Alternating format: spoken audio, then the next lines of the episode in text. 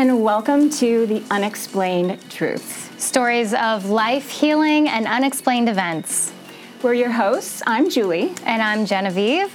On this show, we will explore and uncover the hidden truths about life, healing, and unexplained events with our guests through real stories.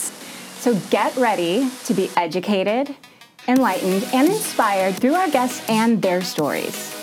Today, our guest is David Newman. Dr. David Newman, certified clinical medical hypnotherapist, practices in Jefferson City, Missouri, working with a worldwide clientele. Dr. Newman has the unique opportunity to conduct privately funded research in several areas of scientific explorations, including past life regressions, spiritual progression, brainwave research with psychics. Dr. Newman is classically trained scientist holding degrees from Arizona State University, UC Davis, and Duke University. Traditionally, he served residency at MD Anderson Oncology. Dr. Newman teaches both business and behavioral science at Lincoln University in Jefferson City and lectures extensively at medical and behavioral conferences. Dr. Newman has published Silent Scream, How to Find, Interview, and Hire the Perfect Hypnotherapist, Get What You Want from the Bedroom to the Boardroom. David, how are you? I'm fantastic. How are you doing? Good. Great. David, I just want to say thank you so much for being here. So, Dave, I met David about almost 2 years ago at a conference where he was giving a lecture on spiritual regression, and I was just so fascinated, and I'm just so happy to have you here because I just want to learn more about it, and I think the world should learn more about it, too. Thanks, but you attended the lecture. You know all there is to know. Get ready to go. David, how did you get into hypnosis? What was your process with that? Actually, I'm clinically trained in the allopathic medical world, but when I was in the Air Force, I was trained in hypnosis to use hypnosis for pain management because in the unit I was at, we didn't have a medic when we were in combat. And so fast forward now a whole bunch of years, and we moved from Canada, where my wife is from, to Jefferson City, Missouri, and we were getting ready to go back to Canada for an extended vacation. And before we did that, the doctor looked at my wife and he said, I would like to put you in the hospital for 24 hours just to rehydrate you instead of a little bit dehydrated. And that 24 hours turned into 2 weeks. At the end of the 2 weeks, I was told she had 6 months to live, provided she had zero stress and didn't do anything. She couldn't pick anything more or anything heavier than a half a gallon of milk up. Wow. They wanted us to put a bed in the living room and stuff like that. And after I had all these specialists that came in and told us that, I just looked at the primary care physician and I said, do you concur with this? And he said, well, no, but all the tests say that, so I don't ever give up on a patient, but you better get your affairs in order. And I said, well, I think I know a way to work with this, and I'm going to have to do it under your supervision because I'm going to have to go back and get recertified. And I went back and I started using hypnotherapy on her, and that was over 14 years ago, and she's fine, and she's doing everything that they said she would never do.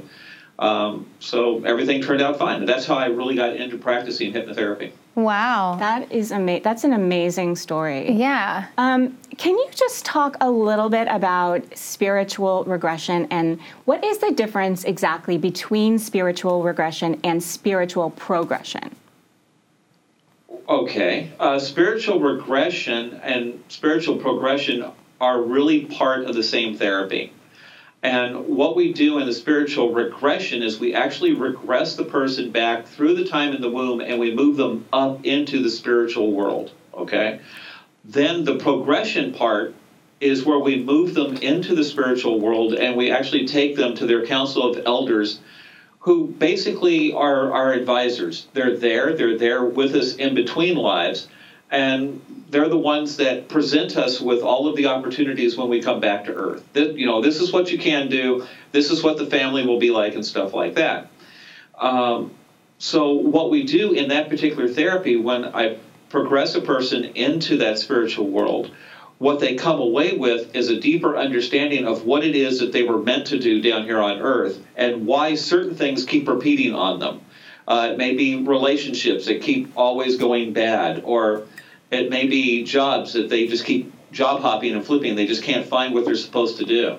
When they come out of that, they have a very clear understanding of what it is that they really were supposed to do, what they want to do, and how they're going to do it. And it's very, very clear. And when you see the person go into stasis and then come out of stasis, it is a marked difference. I mean, they are like totally different people. It's really cool.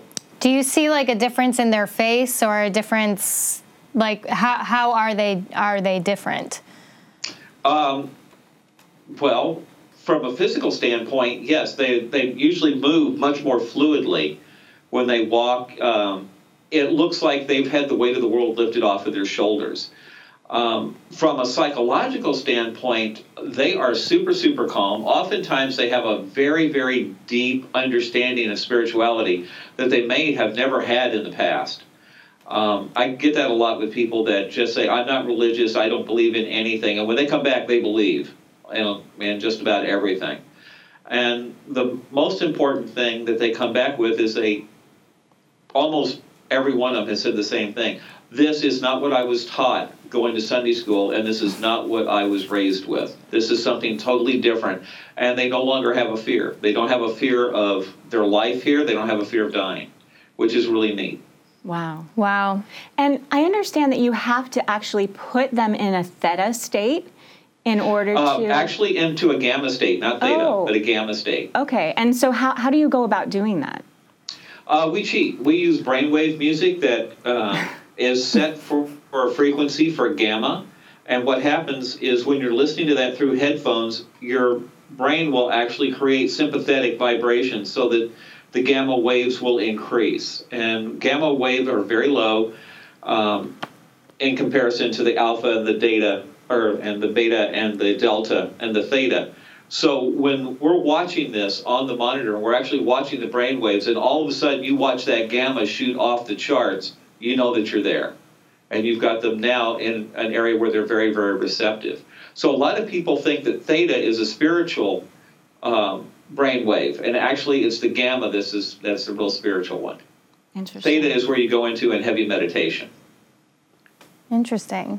And you use a type of headband to measure those brainwaves during this process, right? And could you tell us a little bit more about how that works?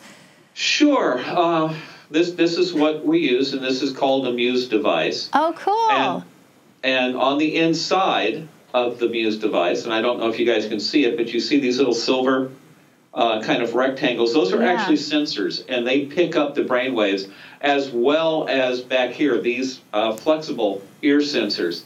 They pick up the brain waves, too. And so actually I can put it on and use a piece of equipment that will give me a snapshot instantly of every brainwave in your head, what part of the brain it's activated in, where it is, the strength of it, the whole nine yards. It's really amazing.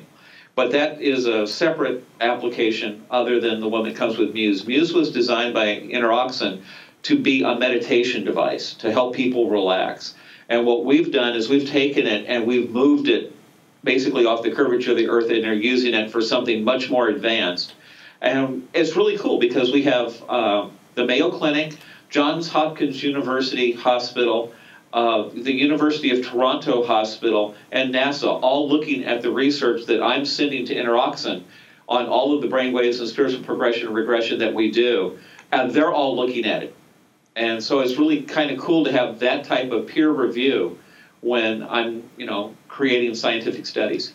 Wow, that is cool. Wow. So I'm curious, do you ever find that when you have a client or a patient that they come in with resistance? And if so, how do you deal with that? Yeah, a lot of people come in with resistance. Mainly analytical people come in with resistance because with an analytical, one of their primary functions is they want to be in control all the time. And what they don't know is that when you're in hypnosis, you're in the ultimate control. It's not the hypnotist that's in control. It's the actual subject that's in control. Wow. So a lot of people will go to project graduation, things like that, and they see people doing all types of silly and crazy things.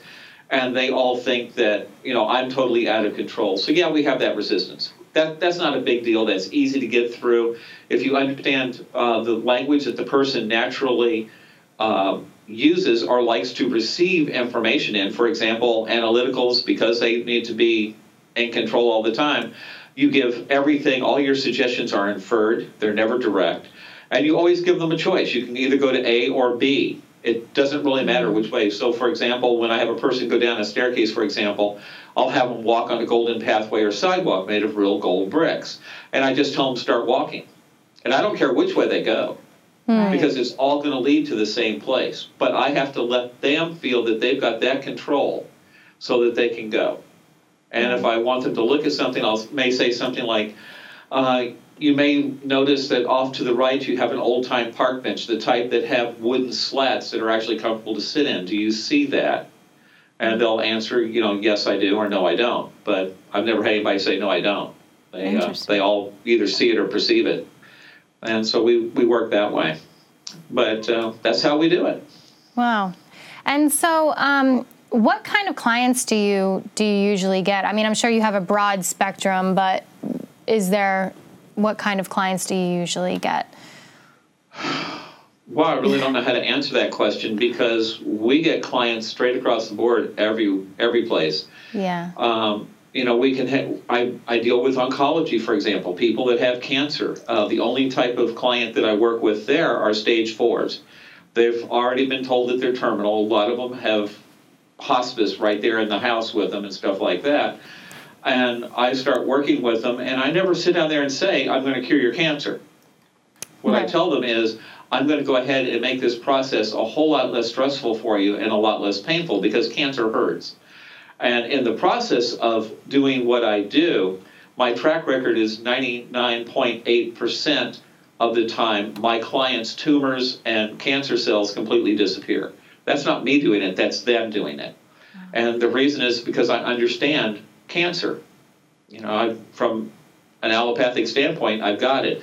And I know that like all autoimmune disorders, it's a misidentification of the MIS enzyme. And so the subconscious has turned the immune system onto the cells themselves, the healthy cells. And I have to get the subconscious to identify healthy cells from the basic cancer cell and switch that so that even, even though they have a compromised immune system from chemotherapy, what's left of their immune system will still attack the cancer cells and, you know, basically the tumors go away. Yeah. The cancer cells go away. Now that's one area. You know, I handle everything from ADD, ADHD, PTSD, people that can't walk, they've had strokes. And we get them walking again when everybody else has kind of given up on them. Pain management, I mean, just about anything that you can think of, we handle here.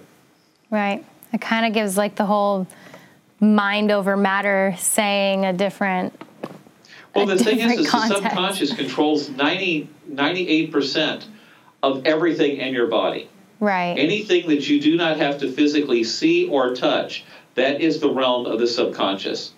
And so because of that, I'm in that world all the time where I'm dealing with the subconscious, and the subconscious literally creates miracles.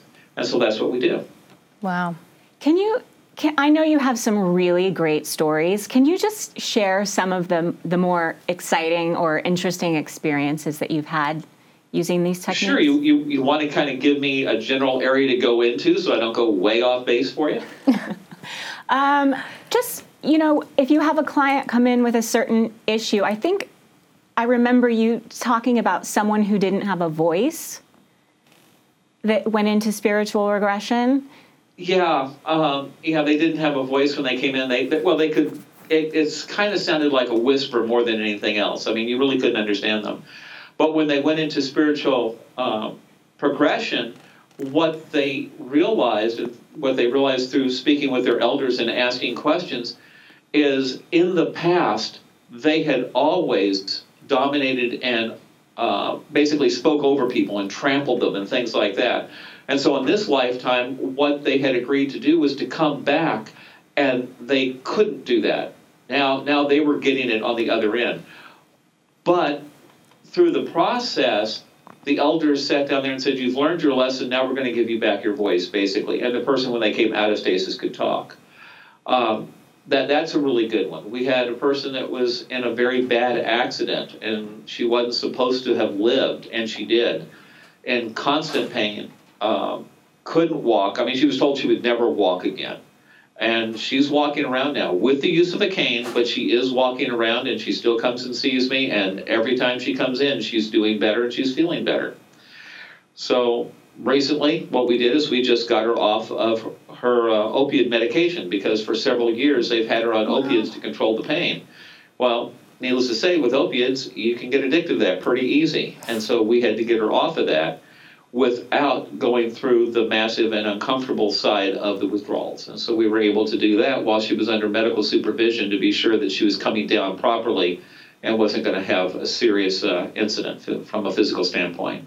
Wow. That's interesting. I don't know if this is a stupid question or not, but is the difference between spiritual regression and spiritual progression, is there a difference? I don't know. I keep hearing regression and progression is...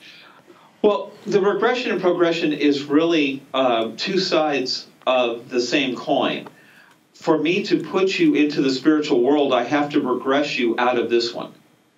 Right. And then progress you into the spiritual world where you can actually sit down and talk to your elders and your advisors and things like that. Right. Now, the interesting thing is people will sit down there and get spiritual progression and regression confused with past life regression, which is something totally different.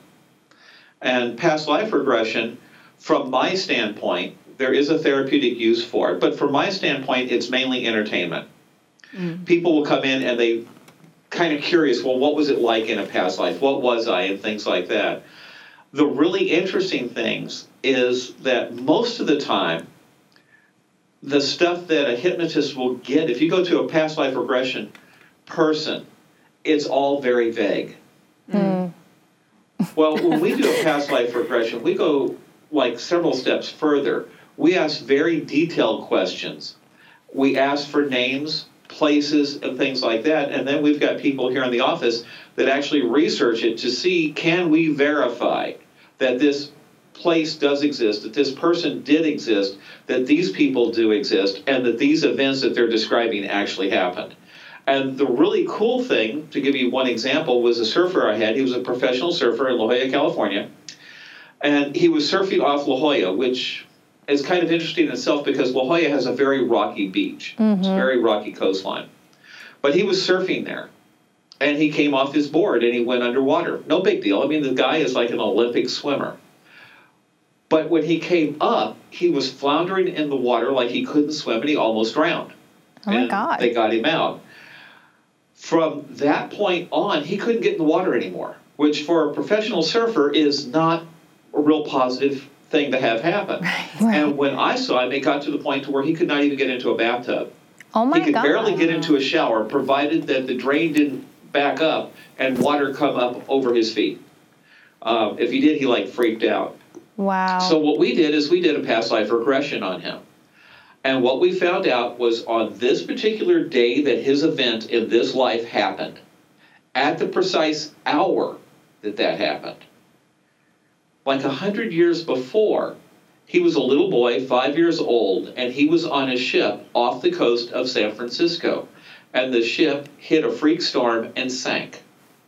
Now, in the process of that, he was able to tell me the captain's name, the ship's name, who the first mate was. He could tell me the cargo that they were carrying because they never liked him on top of the deck. They always wanted him below decks and to keep out of their way. And so he wasn't supposed to go into the cargo area, but he did, just kind of snooping around. He could tell me the food that they ate, all types of stuff. Well, a few years later, I had the chance to go to the Maritime Museum, and I just went in there. I remembered this particular thing, and I said, hey, would you happen to have any information on a ship that may or may not have gone down out here by this name? And they did a little bit of research, and they said, well, actually, that ship did go down, and the only thing that we have that survived that was the logbook. I said, oh, that's fantastic. Can I look at the logbook? And they brought out the logbook and put on the white gloves so we could actually go through it. And sure enough, there was the ship's master's name, the same name that he gave me. There was the first mate's name and signature where he signed in on the crew. They did show me the manifest that was in the logbook for the cargo he was carrying, and it was exactly what he told me they were carrying. How many crew members? He told me exactly how many, and that's exactly how many they were. And he told me where the ship went down. And most importantly was one of the things, there was only 3 passengers on that ship, and one of them was a 5-year-old boy with the name that he gave me. That's incredible. So it was verified. Wow. I just got the chills. That's crazy. See, that's the cool thing that happens here. When we get into this stuff, we start really making some major headway. The interesting thing is, after that was done, he had no trouble getting in the water again. But all of that was caused by the initial trauma of him having that surf accident, right? So do you think these traumas, like, bring people back? Trauma can happen. Like I said, it happened on the exact same day and at the exact same hour that ship went down. Oh, that's right. And when he went in the water at that moment, that was an instant relive of what happened. Wow. That's crazy. It's like, it's like looking at a piece of Swiss cheese, if you will. And after you slice all the Swiss cheese, you try to put it all together. The holes never quite match up. Right. That's kind of what happened. When he came up, he now saw something totally different, experienced it very, very quickly, and it panicked him. Once we got him back, we put it to rest. Wow. And how easy or difficult is it to take someone to a past life? It's not difficult at all if you know what you're doing. You just have to get the person into a very, very strong theta brainwave. Uh-huh. And if you can get them into a gamma, it's even better. But, most people deal in the delta, and that's just not deep enough to really do a good, solid past life. And do you use the Muse headband for the past life regression as well? I do, but I use it so that I got it set up so it's on a monitor and I can actually see the brainwaves. So there is no question I know exactly where this person is from a brainwave status. That's so interesting. And do you teach people this process? I do. You do? Okay. Yeah. Cool. I understand you get a lot of referrals from medical doctors. How does that work, and how do you explain this process to someone who only believes in Western medicine? That's my favorite question. Yeah, that's a really good question. When I talk to doctors, because I'm medically trained, it's easier for me to talk to doctors because I can speak their jargon, I can speak their language. But we don't go into past life with the medical doctors. Mm-hmm. What I sit down there and talk about is, for example, let's talk about hypnoanesthesia, which is pain control. Mm-hmm. And I look at the doctor and I go, okay, your patient is going in now for general surgery, and they're going to go under general anesthesia. Yeah. What is the most dangerous part of that operation? And without a clue, they're going to come right back and say the anesthesia, because that can kill you. Right. Okay, so what happens if we use hypnoanesthesia, where we can have the anesthesiologist there in the room just to make you feel warm and fuzzy, but I go ahead and I put them under hypnosis, and they feel absolutely no pain, and here's the benefit to you. There's going to be 0 recovery time, and they're going to heal about 2.5 times faster. And they go, oh, yeah, right. And they said, how can you say that? And I go, well, I've got a few peer-reviewed articles. Would you be interested in reading them? And I've had them repeatedly say, well, yeah, if you have anything credible. And I go, well, let me see. I go, is Mayo Clinic credible to you or no? Johns Hopkins, yes or no? Cedars-Sinai, yes or no? These are all people that use hypnoanesthesia. Right. I mean, Mayo Clinic uses hypnosis with every single patient they've got. When you go to the Mayo Clinic, they start you off with hypnosis, and they teach you self-hypnosis because they understand the power of the subconscious. Mm. At MD Anderson, we use hypnosis. Now, primarily I was dealing in oncology, but we use hypnosis all the time. So when you start hitting these heavyweights and go, here's what they say, usually the thing I get is, well, how come I never read these? And I go, I don't know. How far behind in your medical journals are you? Because you feel like most doctors, you don't have time to read them. That's so true. Yeah. Yeah. So how does hypnosis speed up the healing process? That's a really good question. And I don't have a good scientific answer for you. All I know is straight across the board, people that use hypnoanesthesia to go in, well, let's say, for example, you were going to have gallbladder surgery. Okay, now, anymore they use laparoscopy, which is making very small incisions. Okay, but in the old days, they would really, do a major incision. But what happens is the patient comes into the operating room on the gurney, and they are completely awake. So they transfer themselves over to the table. It's not like they have to be lifted and placed on the table. They're on the table. They go ahead. I take them down.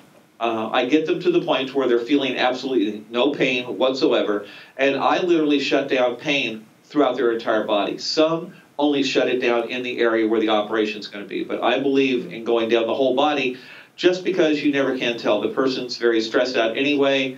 Operating rooms are kind of small. It's not like what you see on TV. They're actually kind of small. You got a lot of equipment taking up a lot of space, and you've got a lot of people around that table. So the overload of message units is already there. They're 3/4 of the way in hypnosis. All I do is kind of top it off. I make their whole entire body numb. Now, here's the really cool thing. With general anesthesia, what it does is it's not that you're not feeling the pain, okay? There's an amnesiac in it, so you don't remember feeling it. Mm. But if you see a person under general anesthesia, their body will flinch and it will move. But all of the internal organs, with the exception of the heart, have been rendered basically in a state of suspended animation, if you will. They're not moving. And that's why recovery is so important for you to have gas or a bowel movement. Okay, we have to get those intestines going again. We have to get everything working. With hypnoanesthesia, we don't have that problem. Everything is working. And then I usually will give them the same suggestion several times through there is, your body is yielding to the skill of the surgeon and the surgeon's instruments. And everything is going exactly the way it's supposed to, and you're going to be healthy and happy when this is over, and you're not going to need very much pain medication. Your comfort level is going to be very, very comfortable. Mm-hmm. When it's all done, they're sutured up. Now we have to get them off the table.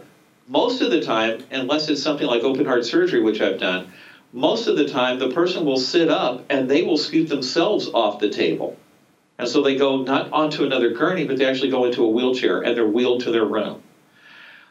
With them having that psychological aspect of, I'm not going into a recovery room, I'm not feeling very much pain at all or very much discomfort, everything went well and my body has yielded to the skill of the surgeon and now it's healing and I'm all better.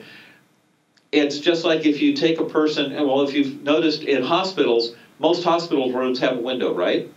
Right. The reason that they have the window is they found that people heal faster if they can see the outside. Right. That makes sense. It's kind of the same thing, except on steroids. And if you put them in a room now that has a window and they have a few plants in there and lots of life, it just goes that much better for them. That's so interesting. Yeah. Do you believe that any type of ailment or disease can be cured through hypnosis or through spiritual regression or progression?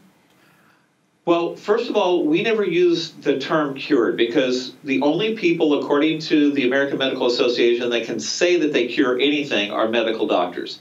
And most hypnotists and most hypnotherapists are not licensed medical doctors. So we never use the word cure. Right. But what we do is we look at other aspects and we go, we can relieve these things, okay, or we can improve these things. So, for example, if I'm talking to an oncology patient, I'm not going to look at them at stage 4 and go, okay, we're going to cure your cancer. What I'm going to do is say, listen, we're going to make the medication, the chemotherapy and things like that, so it's very comfortable for you. You don't get nauseous. You don't get these other things. And while I'm in there, I'm going to work on your emotional side of things too. And if the end result is that your tumors go away and the cancer cells in your body are no longer showing up in a blood test, that's a good thing. Now, most of the time, that is a good thing. But sometimes the person has prepared themselves for death, okay, mentally. And their family is prepared for death. And the one thing that I was not prepared for, the very first oncology patient that I had, when she came back with a totally clear scan, was the anger that the family had and she had, because she had prepared herself for death. The family had prepared themselves for mom dying. And now she's got another 20 or 30 years to live. And what the heck am I going to do? And that's exactly what she said, except she didn't say heck. She said another expletive. But what am I going to do? We've already used all of my life insurance. We've cashed it all in. We've had final vacations with the kids. The whole family knows that I'm going to die. We're all prepared for the funeral. All of my neighbors, I've given up my job. I can't ever go back there again. What am I going to do now? And I said, gosh, I don't know. It looks like you've got a clean slate. What have you always wanted to do if you knew that you were going to live for another 20 or 30 years? Yeah. Because you've been given the greatest gift in the world. That's... the universe is giving you your life back. Go out and enjoy it and have fun. That's such a good reframe. Oh, my God, that got me. Yeah. That got me. Yeah. So, I know I was going to ask a question based on... Go for it. I don't remember. Wow, I stumped them. I know, you did. Well, that was a lot. That was great. What were you going to ask? I don't remember now. Okay. Well, I will ask a question. I know you said earlier that people think that they don't have any control when they're under hypnosis, but really they have all of the control. Right. But can anyone be hypnotized even if they don't want to be? Or once someone is in a trance, do they have control? You said they do have control bringing themselves in or out of it, right? Or no? Right. The answer, the old answer was that no person can be hypnotized against their will. The real answer is yes, they can. Oh, and that's because hypnosis is a perfectly natural state. We all go in and out of hypnosis multiple times every day. If you look at a cell phone, a tablet, a computer, a pad, or whatever, for 20 minutes or more, you are in a state of hypnosis. Oh, my. So that's not hard to do. And so, yes, you can put a person in hypnosis against their will. They will be more resistant, but it happens. It's just simply an overload of message units, and you trigger the fight or flight response. That's the easy thing.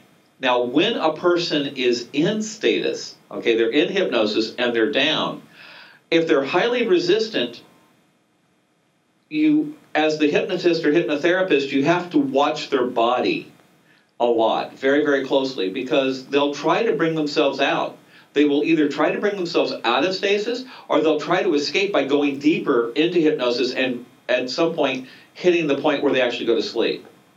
So the hypnotist or hypnotherapist is constantly doing a juggling act where we're bringing them up out of stasis, to a certain level and then back down and up and back down, which is actually a deepening technique. But when you do that, the person stays at a pretty level state, and so you don't have trouble with them either coming out or going down deeper. And if somebody falls asleep during hypnosis, does it still work? No. And here's why. When the body goes to sleep, your brain flips gears.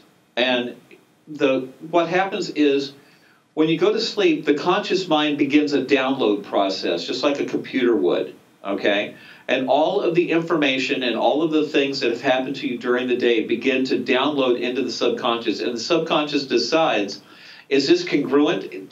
Does this agree with everything that I've learned? And if it does, it accepts it as either a positive or a negative known. If it doesn't, it vents it out in the form of dreams, okay? It's usually early morning dreams. So if a person is in the chair and they go to sleep, they're no longer capable of taking in more information from the subconscious because the subconscious now has gotten quiet and it's receiving information in. Okay, so the hypnotist or hypnotherapist has to be sure that the client does not escape into sleep. And that is an escape technique that some people will use. They feel out of control and they want to escape, and this is a way to do it. Right. Interesting. And I'm curious, where do you see, or do you see that this sort of technology in the future? Do you see it going more mainstream?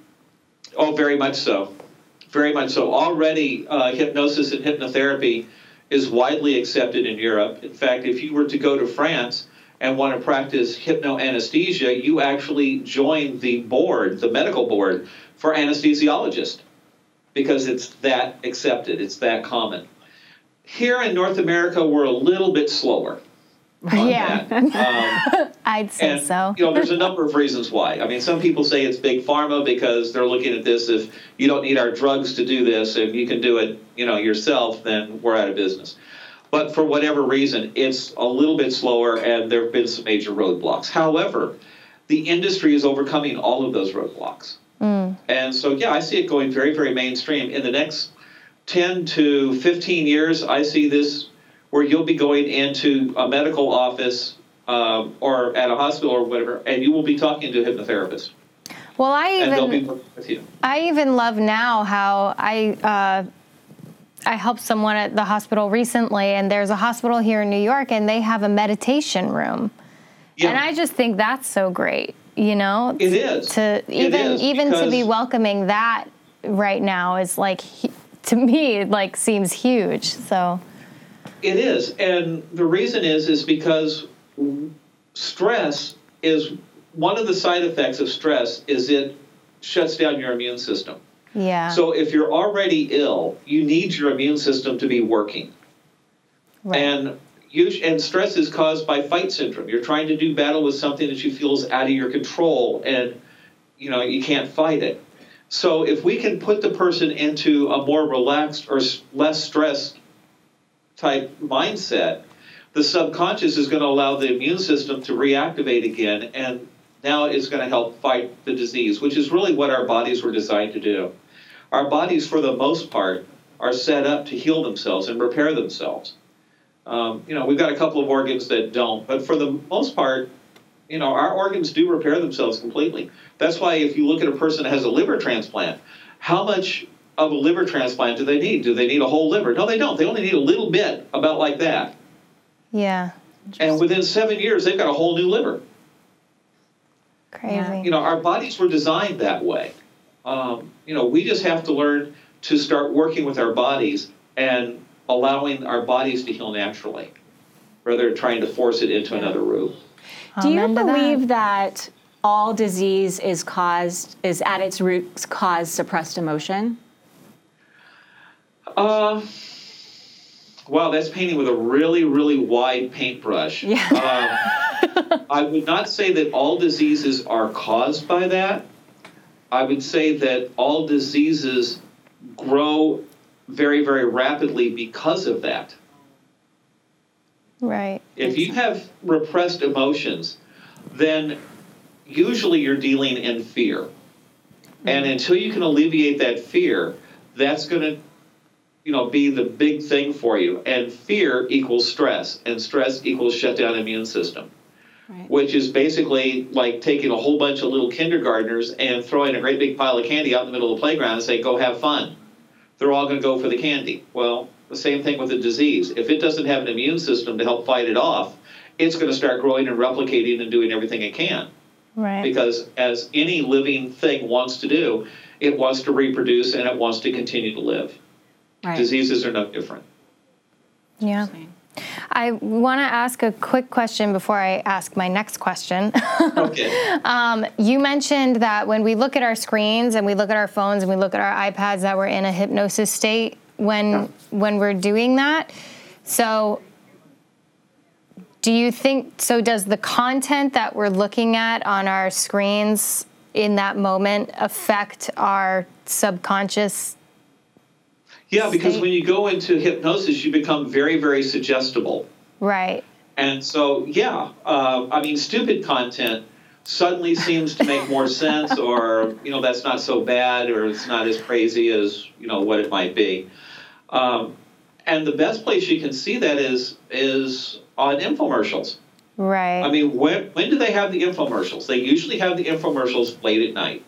Yeah, yeah. They have it going on, and if you listen to the volume always increases. That's nothing more than hypnoidal commands. And you're watching the infomercial, you notice it's very, very fast-paced. That's overloading you with message units. You've got a lot of screenshots going in different places. They throw up a timer up there to increase that anxiety. Right. Okay, that I've got to act quickly. I've got to make a decision. And you just pick up the phone and you call. The next thing you've known is, you know, you've bought several $1,000s worth of stuff that you don't even know what to do with. Right. I'm pretty sure I've done that a few times. Most people have.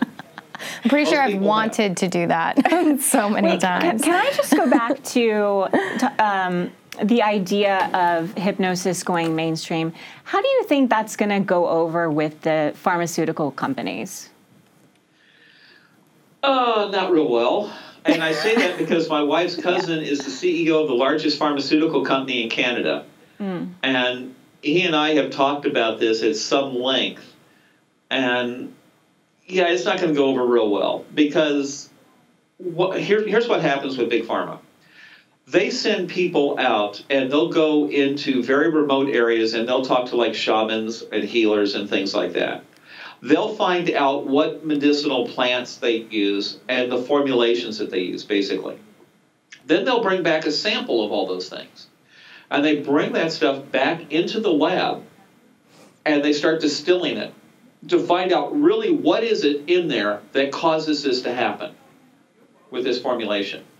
And then once they have that, then they start playing around with the synthetic stuff to duplicate that result. Mm-hmm. Now, the reason that they do that is because anything that is natural cannot be patented. Mm. So if we can take something and make it 99.9999 natural, but just have that one little itsy-bitsy piece of synthetic, now it can be patented. Right. Because it's not a natural occurring substance. There is something done to it. And then they can charge. Right. And so, yeah, I think it's going to be one of those things that Big Pharma, you're going to see a change in the whole business application of it. And I think you're going to see some pretty big changes on the type of stuff that Big Pharma does. I mean, already Big Pharma is starting to go in and do research. I mean, I've got some pharmaceutical companies that are actually funding some of the research that I'm doing. Oh, wow, on the brainwave stuff. They want to know, how is it working and why? Mm. Now, you know, are they going to try to duplicate it? Yeah, probably. But the reality is we're doing, you know, the neurofeedback and we're doing different things, and that cannot be duplicated under a drug. Right. But they still want the information. They still want to know. So I think that they really look at it as this is inevitable. They're just trying to figure out a way to prolong it. Right. So interesting. Wow. So, David, you have this new book out, Get What You Want from the Bedroom to the Boardroom. Can you tell us a little bit about it? Sure. It is the ultimate relationship book.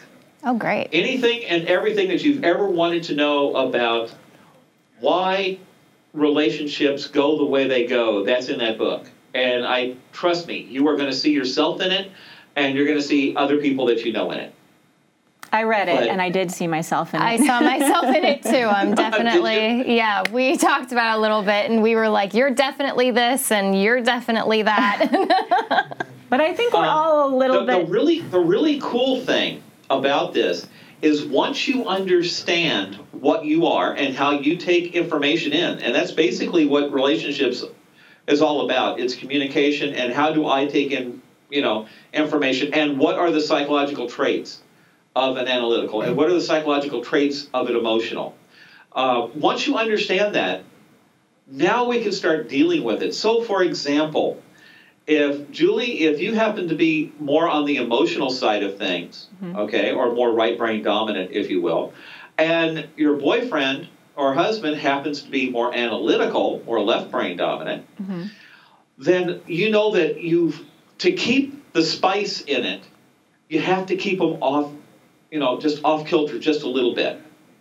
So, for example, one of the things that has been done is the analytical will write to the girlfriend or wife and say, hey, babe, what you doing? And she writes back and she goes, oh, I'm out shopping with the girls. And that's it. Well, that just made that analytical's brain start spinning now. Well, she's shopping. Where is she? What's she doing? What girlfriends is she with? And everything else. Thousands of questions coming in there. Now, his emotional side is lifting up. Analytical side is dropping down a little bit. And the object is to get both so that they're kind of like this. It's always a balancing act. Right. Okay?